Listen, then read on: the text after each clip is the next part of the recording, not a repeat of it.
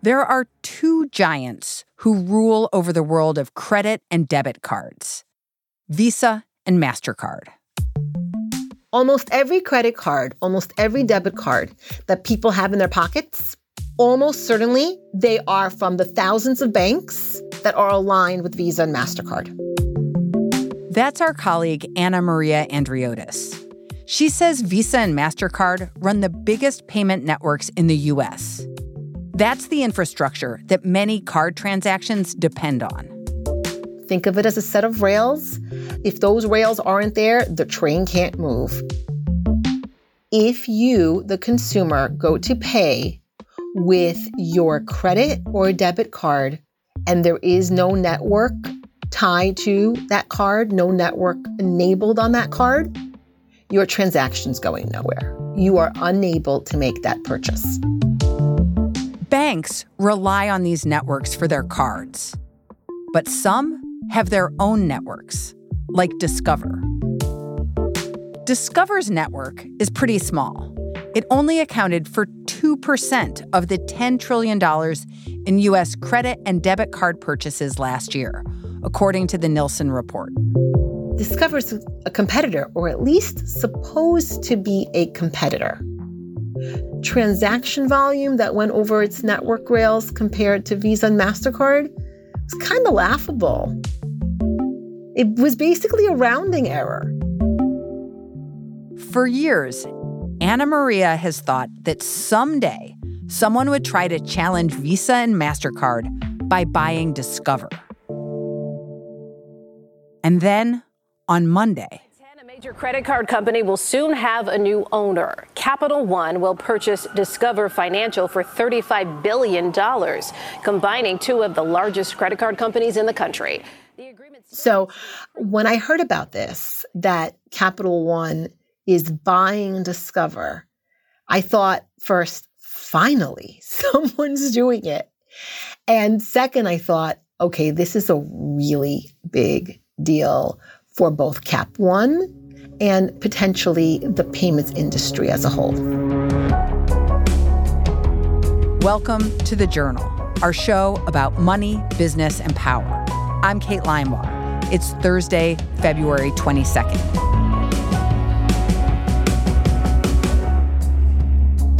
Coming up on the show, can Capital One change the credit card game?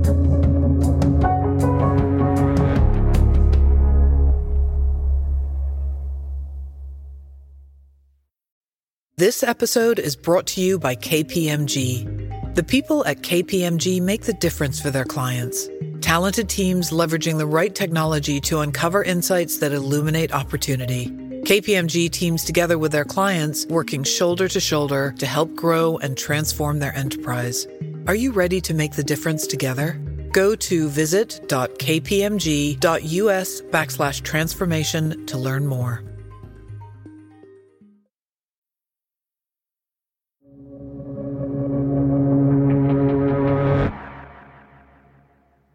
How did Discover get its start? The beginning of Discover really goes back to Sears stores. As weird as that sounds. Sears Roebuck? Sears, correct. Sears. For years, it was the largest retailer in America. And in the 1980s, it wanted to create a one stop financial services center in its stores. To do that, Sears bought a brokerage firm and later a bank and in 1985, it announced the Discover card. This is the dawn, the dawn of Discover. The Discover card. Very few things. The Discover card was innovative. It was one of the first cards to offer cashback rewards.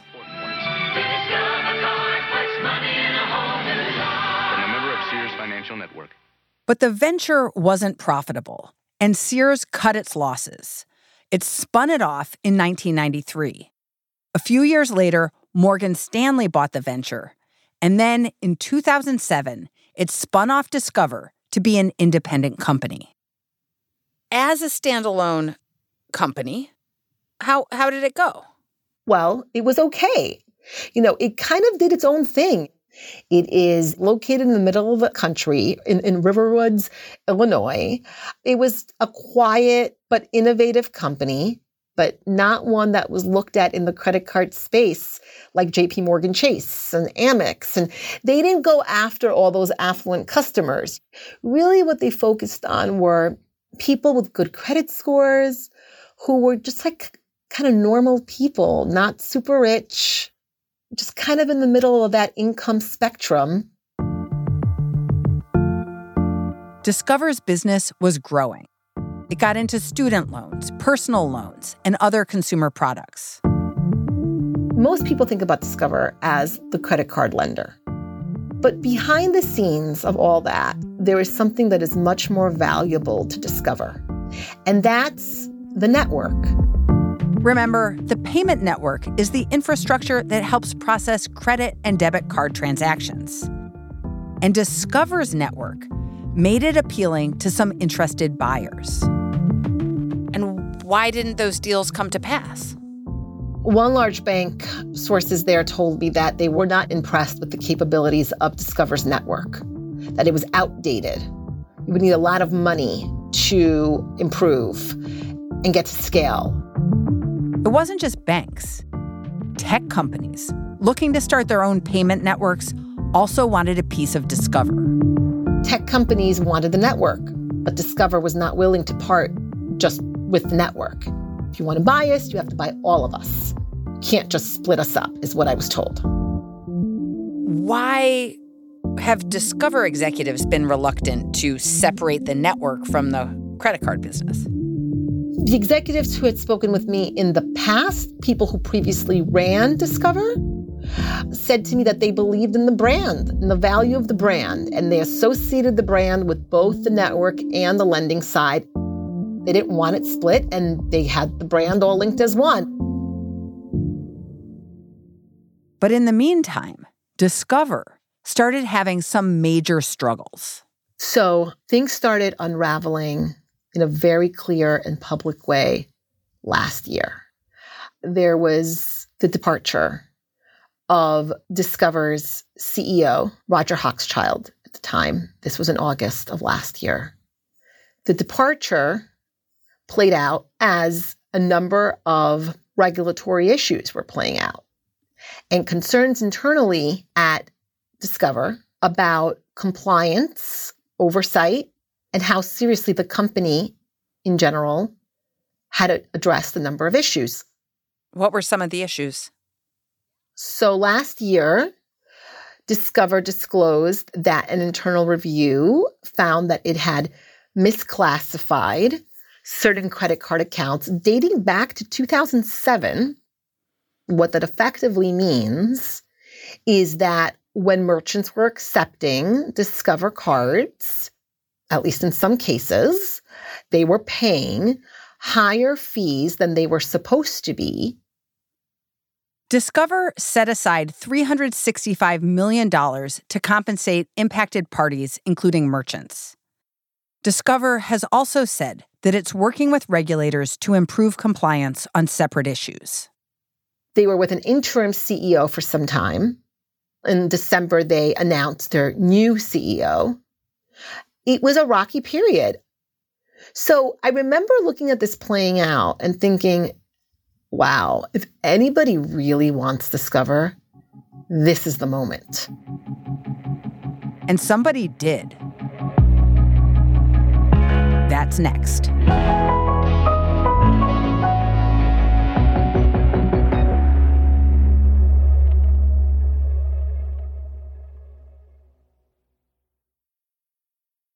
This episode is brought to you by C3 AI. C3 Generative AI enables rapid access to secure, traceable, hallucination free insights from enterprise systems, all while using any LLM, helping enterprises turn the invisible into the obvious. Learn more at c3.ai.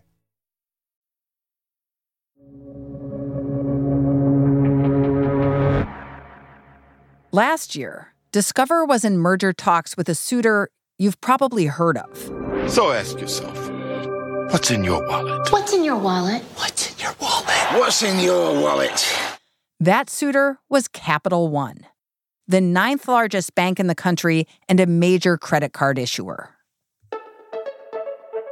Capital One is where a lot of people get their start with that first credit card, you know, out of college or people who are trying to rebuild their credit and they get these small credit line, you know, of credit cards, $500 spending limit, etc.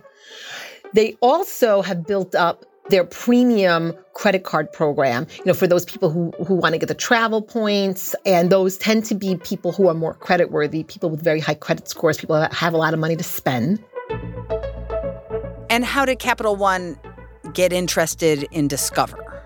So, my understanding is that Capital One CEO, who's been the CEO since the company launched, and has looked at a variety of ways of expanding transforming Capital One into more of a tech based company. Even from afar, has been interested in Discover, has been intrigued by Discover for some time. So clearly, something played out where he felt this was the time to try to do this deal. And what was it about Discover that interested Capital One? So there's three things there's the credit cards and the customers associated with them. There's the deposit accounts. And by far, the biggest reason why Capital One wanted Discover is its network. In a call with investors on Tuesday, Capital One CEO Richard Fairbank said owning a network was his holy grail. We all kind of uh, revel in the fact that a network is a very, very rare asset. There are very few of them, and it's it's just uh, you know I don't think people are going to be building any of these anytime soon because it's such a. Its CEO, in announcing the deal, made clear that he intends to compete against the other networks. I mean, who are the other networks? That is Visa and Mastercard, basically, and that is pretty ballsy for a bank that relies on Visa and MasterCard as its networks for its credit cards and debit cards. So that would mean Capital One would be going toe to toe with Visa and MasterCard. In some spaces, yes. And why would Capital One want to do that?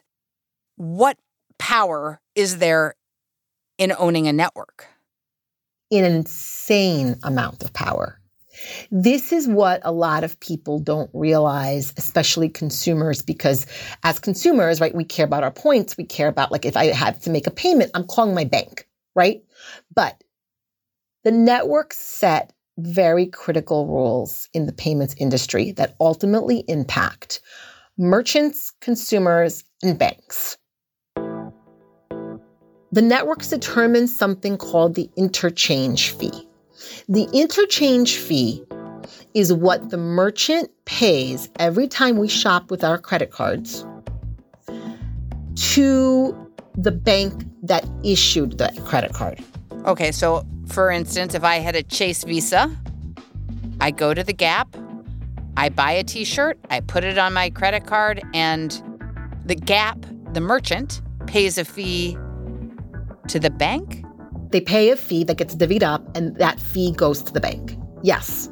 So you have Visa and MasterCard that are setting fees that merchants are paying to thousands of banks in the US. And generally, merchants, especially small ones, don't have a choice but to pay these interchange fees. There is no say if you're a mom and pop shop. There is no say if you're a mid sized type of merchant. You need to be among the largest in the country, maybe even so in the world, in order to have a seat at that table. By owning the Discover network, Capital One would be able to negotiate interchange fees for transactions over that network. Capital One says some of its credit cards will be put on the Discover network, but it will continue to use Visa and MasterCard for others. But all of its debit cards will move to the Discover network. AnnaMaria says that by doing that, Capital One would be able to keep a greater portion of the fees that merchants already pay because it wouldn't be splitting the fees with a separate network. how will this deal between Capital One and Discover, how is it going to affect consumers? I think changes for consumers, if they occur, would be in the long run. The way that consumers are impacted right now by the power that the current network system as it is has is merchants factor in the fees they incur from credit card and debit card payments and often embed those in the sticker prices we all see. Increasingly, merchants surcharge, right? You're paying with a credit card, tack on another 2% to the bill or another 3% to the bill. So Capital One intends to negotiate directly with merchants on fees, on other terms. If it's able to do that in a sizable way, could consumers see some additional benefits to shopping with Capital One cards on the Discover network? Maybe, but that's a longer term development. The deal still needs to be approved by shareholders and antitrust regulators. Now, there's been, you know, a lot of talk around is this antitrust? You know, is this anti competitive? You know, I, look, on the lending side, I can see why there would be a debate. You have one large credit card lender by another large credit card lender. But how do you argue anti competitiveness on the network side when you effectively have two networks accounting for the majority of share in payments volume and setting the interchange fees, setting the acceptance rules. If anything, Cap One could argue that it's trying to inject competition on the network side. A spokesman for the Electronic Payments Coalition, which includes Visa and MasterCard, said the card market is extremely competitive.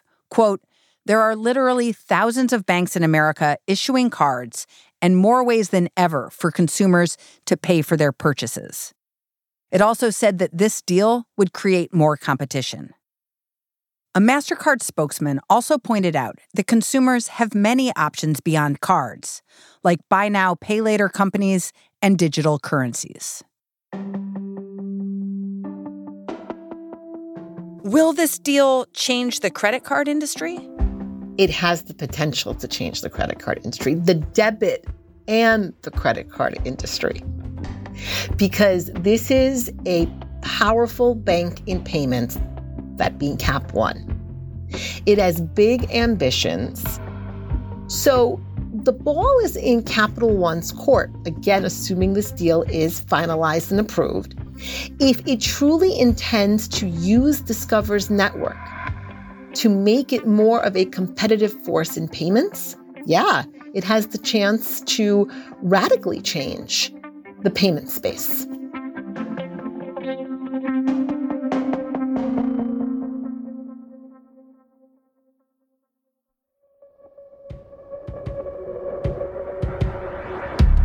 That's all for today, Thursday, February 22nd. The Journal is a co production of Spotify and the Wall Street Journal. Additional reporting in this episode by Lauren Thomas. Thanks for listening. See you tomorrow.